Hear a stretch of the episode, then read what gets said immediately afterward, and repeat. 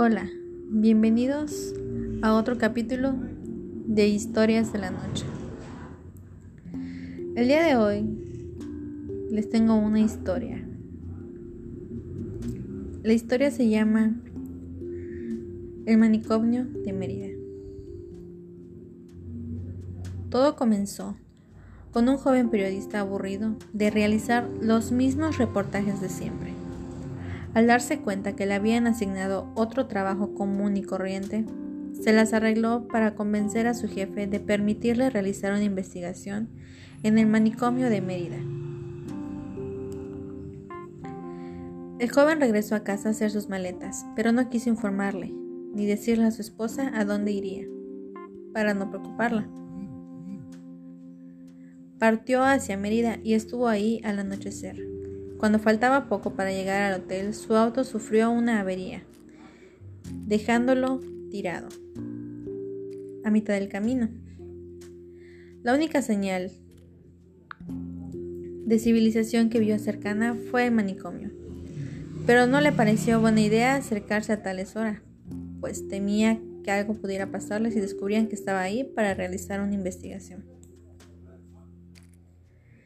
Mientras intentaba averiguar la falla del coche, vio que se acercaba un autobús. Le hizo señas, tocó la bocina, pero parecía no tener intención de detenerse. Lo último que el joven pudo ver fue una intensa y cegadora luz blanca. Perdió la conciencia por un momento. Al despertarse, se encontraba tirado frente al manicomio. Una doctora lo invitó amablemente a pasar, para que tuviera un refugio al menos por esa noche.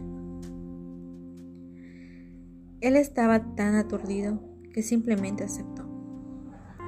Más tarde, fue despertado por horribles gritos que aparecían salir de todas partes. En ese momento, su vocación de periodista le decía que averiguara un poco más, pero el sentido común lo invitaba a marcharse, lo cual no pudo hacer porque las puertas estaban cerradas. Por la mañana, buscó la forma de irse, pero la doctora lo convenció de quedarse un poco, a cambio de contarle cómo funcionaba todo en el lugar. Fue así que el chico pasó otra noche en el manicomio, solo para escuchar nuevamente aquellos desgarradores gritos. Convencido de que algo andaba mal, quiso huir de ahí, pero se lo impidieron a toda costa. Lo llevaron hasta una sala donde le dieron fuertes descargas eléctricas directo al cerebro. Tal práctica lo volvió inestable y así pasaron dos semanas.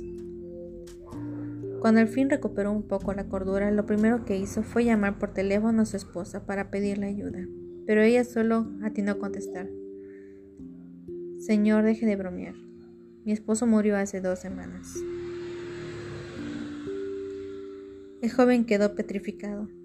Mucho más cuando la doctora que lo recibió en un inicio se acercó para decir que esa era su última morada, una especie de purgatorio donde estaría por una eternidad.